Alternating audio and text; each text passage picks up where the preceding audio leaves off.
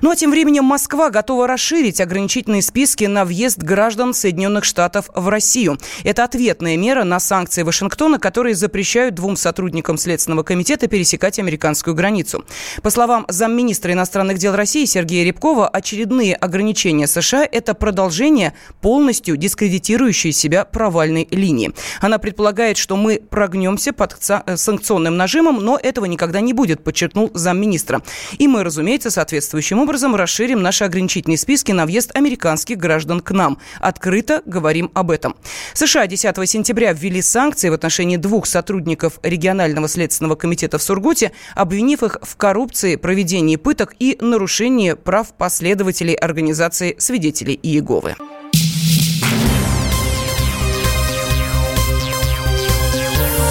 Темы дня. Студии Елена Фонина. В Америке сегодня приспущены флаги в память о погибших 11 сентября 2001 года. В среду проходит 18-я годовщина атаки террористов на башне Всемирного торгового центра. На прямой связи со студией собственный корреспондент «Комсомольской правды» в Нью-Йорке Алексей Осипов. Алексей, приветствую тебя. Ну, в Америке раннее утро, но расскажи, пожалуйста, как страна э, сегодня встречает этот день, очередную годовщину трагедии? Традиционно все флаги в Соединенных Штатах и за ее пределами приспущены наполовину.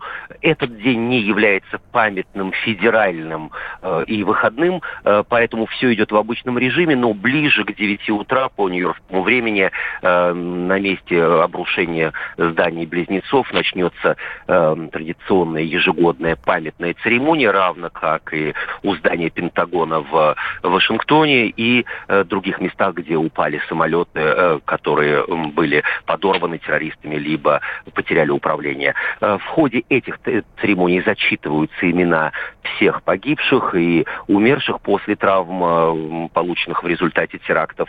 Высшие чины Америки, включая президента, участвуют в той или иной церемонии каждый год. Место пребывания президента в день 11 сентября меняется в зависимости от его планов. Такие же мемориальные церемонии, как правило, проходят проходит в школах, вузах и государственных учреждениях. Леш, ну вот э, у нас появилась информация о том, что э, бывший директор по анализу э, ЦРУ сообщил э, в эксклюзивном интервью, что Владимир Путин э, предупреждал за несколько дней до э, трагедии 2001 года, 11 сентября, Буша, Джорджа Буша о том, что э, такая атака возможна э, и что у российской разведки есть об этом данные, так же, как, впрочем, и данные были об атаке на бостонском, бостонском марафоне. Каким-то образом это отражается в американских СМИ? Ну, прошло уже много лет, и многим не хотелось бы, в принципе, копаться в э, предыстории терактов 11 сентября. Э, дело в том, что промахи американских спецслужб э, были зафиксированы на начальных этапах расследования, равно как они продолжаются фиксироваться и сегодня. Конечно же, американским силовикам не хотелось бы точного и детального анализа, особенно в аспекте того, что подобного рода предупреждения были, а теракты все же произошли. Спасибо. На прямой связи со студией был СОПКОР э, «Комсомольской правды» в Америке Алексей Осипов. Ну а политолог Дмитрий Суслов считает, что после 11 сентября 2001 года многое изменилось и в мировой политике. Во-первых, события 11 сентября изменили э, общее отношение к глобализации. Считалось, что глобализация создает э, равный, общий, э, единый мир, э, в котором конфликты будут стираться, в котором различия между странами будут стираться и в котором будет гармонично происходить вестернизация. Именно события 11 сентября стали поворотным моментом в этом восприятии. Они показали, что на самом деле глобализация не устраняет различия и противоречия между странами, а обостряет их. Второе, события 11 сентября открыли целую эпоху в развитии международных отношений, которая связана с международным терроризмом и борьбой с международным терроризмом. Третье ключевое изменение. События 11 сентября резко ускорили перераспределение сил в международных отношениях. Они стали тем трамплином, тем триггером, который подтолкнул Соединенные Штаты к проведению жесткой гегемонистской политики, имперской политики, к политике э, вторжения в Афганистан, Ирак, к политике э, попытки демократизации глобализации э, Большого Ближнего Востока и вообще весь мир. Той политики, которая в конечном итоге ускорила кризис и конец американской однополярности. 11 сентября 2001 года – это тот день, когда в США боевики-смертники террористической группировки захватили четыре пассажирских самолета, направив два из них на башни Всемирного торгового центра, остальные взяли курс на Пентагон и, предположительно, на Белый дом или Капитолий. Все самолеты, кроме последнего, достигли целей. Четвертый захваченный самолет рухнул в поле недалеко от города Шанксвилл в штате Пенсильвания. Жертвами терактов 11 сентября стали 2974 человека, 24 пропали без вести. Александр Розенбаум рассказал «Комсомольской правде» о своем самочувствии. Накануне известный певец перенес операцию. Ему успешно удалили злокачественную опухоль. В эксклюзивном интервью Александр Розенбаум раскрыл детали лечения. Я не отношусь к людям, которые, э, знаете, как Гудзенко говорил, нас не надо жалеть, ведь мы никого не жалели. Понимаете? Вот. Я себя замечательно чувствую, журналисты пусть займутся своими прямыми обязанностями на более важные темы. Что можете отметить, что мне очень э, стыдно за профессию, у которой есть такие люди в медицинских кругах, вот, которые э, вместо того, чтобы, как большинство из них, уточняют, как большинство из них занимаются своим делом без ответа и беспредельно, так сказать, преданы ему, занимаются тем, что э, uh, трезвонят журналистику всякую херню, которую они не должны по законам э, сообщать. Поэтому все нормально. Перенес операцию, спасибо всем, все хорошо. Когда надо будет меня, не дай бог, жалеть, я сам об этом скажу кому-нибудь из своих близких. И я собираюсь в комсомолку. Пожалуйста, вот две эти фразы отметьте обязательно. В понедельник в СМИ появилась информация о том, что любимый миллионами автора исполнитель своих песен Александр Розенбаум попал в реанимацию. Беспокойство поклонников не было безосновательным. Слухи об операции и последующем переводе в палату реанимации оказались правдой. Об этом «Комсомольской правде» рассказала продюсер певца Белла Купсина. Ну, а мы желаем Александру Розенбауму крепчайшего здоровья. На ковре из желтых листьев в платьице простом из подаренного ветром крепкая шина Танцевала в подворотне осень вальс Бастон отлетал. Теплый день и хрипло пел саксофон. И со всей округи люди приходили к нам со всех окрестных крыш слетались птицы Танцовщицы золотой захлопав крыльями. Как давно как давно звучала музыка там. Как часто вижу я сон Мой удивительный сон В котором осень нам танцует вальс-бастон там листья падают вниз, пластинки крутится диск. Не уходи, побудь со мной, ты мой каприз. Часто вижу я сон, мой удивительный сон, в котором осень нам танцует вальс-бастон, опьянев от наслаждения, о годах забыв. Старый дом, давно влюбленный в свою юность Всеми стенами качался Окна отворив и всем тем, кто в нем Темы дня.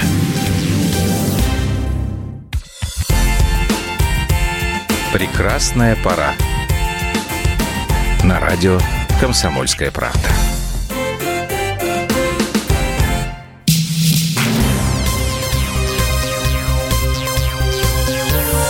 Темы дня. Студии Елена Фонина. Телеведущая Ксения Собчак и театральный режиссер Константин Богомолов пригласили на свадьбу около 300 гостей. Журналистам «Комсомольской правды» удалось выяснить имена некоторых из них. На прямой связи со студией наш специальный корреспондент Мария Ремезова. А, Маш, приветствую тебя. Приветствую. Ну, да, кто получил приглашение на банкет, рассказывай. Ну, на самом деле, очень многие получили. Это и Андрей Малахов, и, кстати, а как нам удалось узнать, э, в общем-то, это будут такие поцелуи в прямом эфире, потому что камера Андрея будет снимать э, торжество, и на следующий день это будет э, все в его программе э, на федеральном канале. Остается только, только, только догадываться, сколько э, заработала Ксения на этой свадьбе, потому что обычный эксклюзив в каких-то скандальных программах, э, за эксклюзив она получает около миллиона рублей, а здесь все-таки, учитывая э, эксклюзивность торжества, интерес к нему, я думаю, что, ну, точнее, промоутеры полагают, что не менее 10 миллионов рублей э, Ксении и Константин Богомолов, ее будущий супруг, получат, э, заработают на свадьбе. Но гостей действительно будет много, около 300 гостей. Свадьба отгремит э, в торговом комплексе в центре Москвы, э, и там будет все перестроено, говорят, что, в общем-то, услуги декоратора для вот такой опции стоят от 4 миллионов рублей. Плюс, конечно, застолье. Учитывая вообще ценник э, этого торгового комплекса э, Евгений Маброзов, промоутер, сказал, что э, где-то 12 миллионов рублей во столько обойдется застолье. Но платить из своего кармана молодые не будут.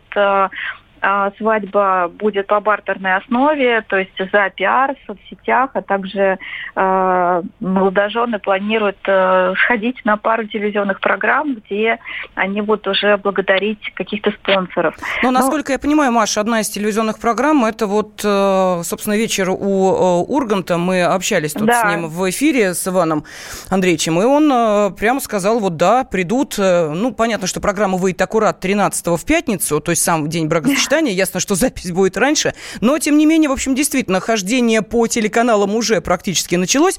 А, меня же интересует следующее. Будет ли работать сам торговый центр? Все-таки это не последняя, ну, будем так говорить, торговая точка в нашей столице. Это VIP-пассаж, поэтому, э, в общем, можно предположить, что как-то закрываться даже ради такой свадьбы они не захотят. Как вот э, будут посетители вместе с гостями э, и молодоженами существовать в одном пространстве, известно, нет? Нет.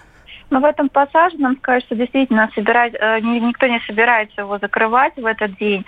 До пяти часов вечера магазин будет работать. Это Петровский пассаж. Э, вот. А потом уже, да, там э, будут перестраиваться, будет перестраиваться, точнее декорироваться пространство цветочными композициями, там будет поставлена сцена, будет небольшое представление – живые музыканты. И, э, насколько я знаю, сценарий свадьбы, вот, вот это театрализованное представление готовит э, и Константин Богомолов, а мы как знаем, что он театральный режиссер, ну и также Ксения тоже в этом участвует. И, скорее всего, мы э, в этом мини-спектакле увидим очень известных лиц. Но пока вот э, не разглашают детали а кто тамадой-то будет, не менее интересно? Кому а, же такая честь выпала? Спор спор. Либо Верник, либо Малахов, который будет снимать там программу. Пока это еще в, в порядке обсуждения. Ну и скажи, пожалуйста, они э, в приметы вообще не верят? Пятница, 13 свадьба, ну как-то вот не знаю. Ну, как известно, Ксения вообще, по-моему, человек не суеверный, поэтому они оба человек, э, люди творческие, поэтому, собственно, решили так немножко поиграть с судьбой и выбрать э, такую забавную дату, пятница 13 а уж э, это намек ли на то, что это какой-то большой пиар-спектакль или просто им, им замечательно хорошо вместе как-то наплевать на какие-то предрассудки, это уже только время, я думаю, что рассудит. Ну, тем более, что не первый брак у обоих, так что проверку э, боем супружеским они уже прошли. И э, да. Константин Богомолов и Ксения Собчак э, оба уже побывали в законном браке. И даже пригласили свой, э, значит, Константин даже пригласил свою бывшую жену Дарью на торжество, поэтому там такие высокие отношения, судя по всему. В общем, шоу будет э, на заглядение. Спасибо огромное. С нами на связи была специальная корреспондент «Комсомольской правды» Мария Ремезова. В России хотят строже наказывать за нарушение правил дорожного движения, если в автомобиле есть ребенок. С таким предложением выступил вице-премьер Максим Акимов. По его мнению, наличие детей в машине – это отягчающее обстоятельство. Соответствующий документ опубликован на сайте Кабмина. Руководитель общественной системы обеспечения безопасности дорожного движения Константин Крохмаль поддерживает такую инициативу. Конечно, это правильно. То, что ребенок э, в автомобиле при нарушении – это отягчающее обстоятельство, и водитель должен караться жесточайше. А, но здесь два момента. Первый момент, как узнать, что ребенок в машине, ведь многие нарушения фиксируются на камере видеофиксации, там не видно, кто находится в салоне автомобиля. Там может быть трое детей сидеть, хоть 10 грудничков, это все равно не видно. В любом случае, э, я считаю, что это абсолютно правильно, и это должно действовать при э, фиксировании нарушений сотрудникам ДПС. Если уже остановили водителя, он пересек сплошную, проехал перекресток и так далее, там потом сделал какое-то нарушение. Если остановили этого водителя, увидели там ребенка, я думаю, надо оприходовать этого водителя по всей строгости, вплоть до привлечения комитета попечителей, попечительского совета, с тем, чтобы лишать родительских прав и так далее. То есть вообще э, жесточайше это делать. Только так можно ситуацию эту остановить. С 2012 по 2018 годы число дорожно-транспортных происшествий с участием детей сократилось почти на 5%. В этом году количество пострадавших детей в ДТП увеличилось на 1,5%.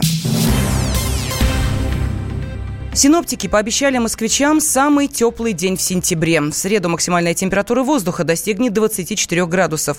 Ведущий специалист Центра погоды ФОБОС Евгений Тишковец рассказал, что это температурный рекорд за последние 70 лет по климатическому ряду. 11 сентября температура воздуха в дневные часы в столице лишь трижды пересекала отметку в плюс 25 градусов. То есть можно сказать, что подобного рода потепления происходят в Москве не чаще одного раза в четверть века. Что касается изменения климата, то на территории России потепление происходит примерно в два с половиной раза интенсивнее, чем в среднем по земному шару. То есть, причем наибольшая скорость роста среднегодовой температуры отмечается на побережье Северного Ледовитого океана, особенно в азиатской части России. Причина изменения климата – это, безусловно, вклад антропогенного роста атмосферной концентрации парниковых газов температурный тренд, а который с середины 20 века стал доминировать над так называемой климатической памятью, обусловленной в первую очередь солнечной активностью.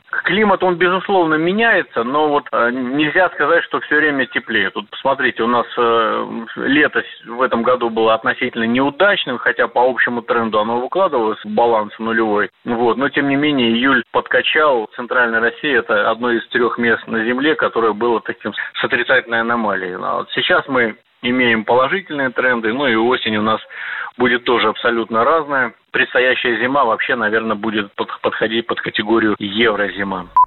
Но пока Москва готовится установить рекорд, э, минувший вторник в Санкт-Петербурге рекорд был установлен для 10 сентября. Рекорд за последние 136 лет. В этот день воздух в северной столице прогрелся почти до 27 градусов.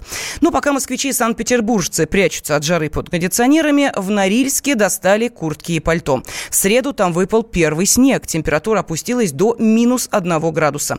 Готовы ли местные жители к таким погодным сюрпризам, знает корреспондент «Комсомольской правды» в Красноярске Елена Яковенко. Ну, вы знаете, мы сибиряки. Сибиряк не тот, кто не мерзнет, а тот, кто тепло одевается. У нас действительно тоже в Красноярске довольно прохладно уже. Но, вы знаете, я думаю, что жители Норильска, в принципе, не удивлены тому, что у них уже выпал снег, потому что, ну вот, например, в 2017 году, насколько я помню, в августе уже выпадал снег в Норильске, и у них даже в июле такое бывает. То есть, в принципе, они к этому эм, уже привыкли. Такое вот сибирское у них лето. А мы готовы, да, у нас в пятницу пятницу уже, кстати, стартует отопительный сезон, поэтому мы его ждем, конечно же, с нетерпением. Нам уже обещали два раза заморозки, но пока вроде бы э, температура держится на плюсовых отметках. На следующей неделе вообще ожидаем бабье лето. А в Норильске, в принципе, э, ожидается да, довольно прохладная погода, около ноля, и в течение следующей недели такая же. И снег у них тоже обещают на следующей неделе и сегодня. Но главное, что к непогоде в Норильске оказались готовы коммунальщики. Отопительный сезон там стартовал 5 сентября. Я вспоминаю, тебя вспоминаю. Антонов. Каждый вечер в эфире радио «Комсомольская правда» вспоминает – Включаем нашу машину времени и отправляемся в прошлое. Я помню, маленький стоял, смотрел на прилавок. Мгм. Было все. Молоко в треугольных пакетах. Ой, молоко в треугольных пакетах. Мороженое вкусное. Потрясающе, потрясающе. Вареники с вишней и с медом запомнились на всю жизнь. Таких я больше не ел. Программа Михаила Антонова «Дежавю». По будням в 23.00.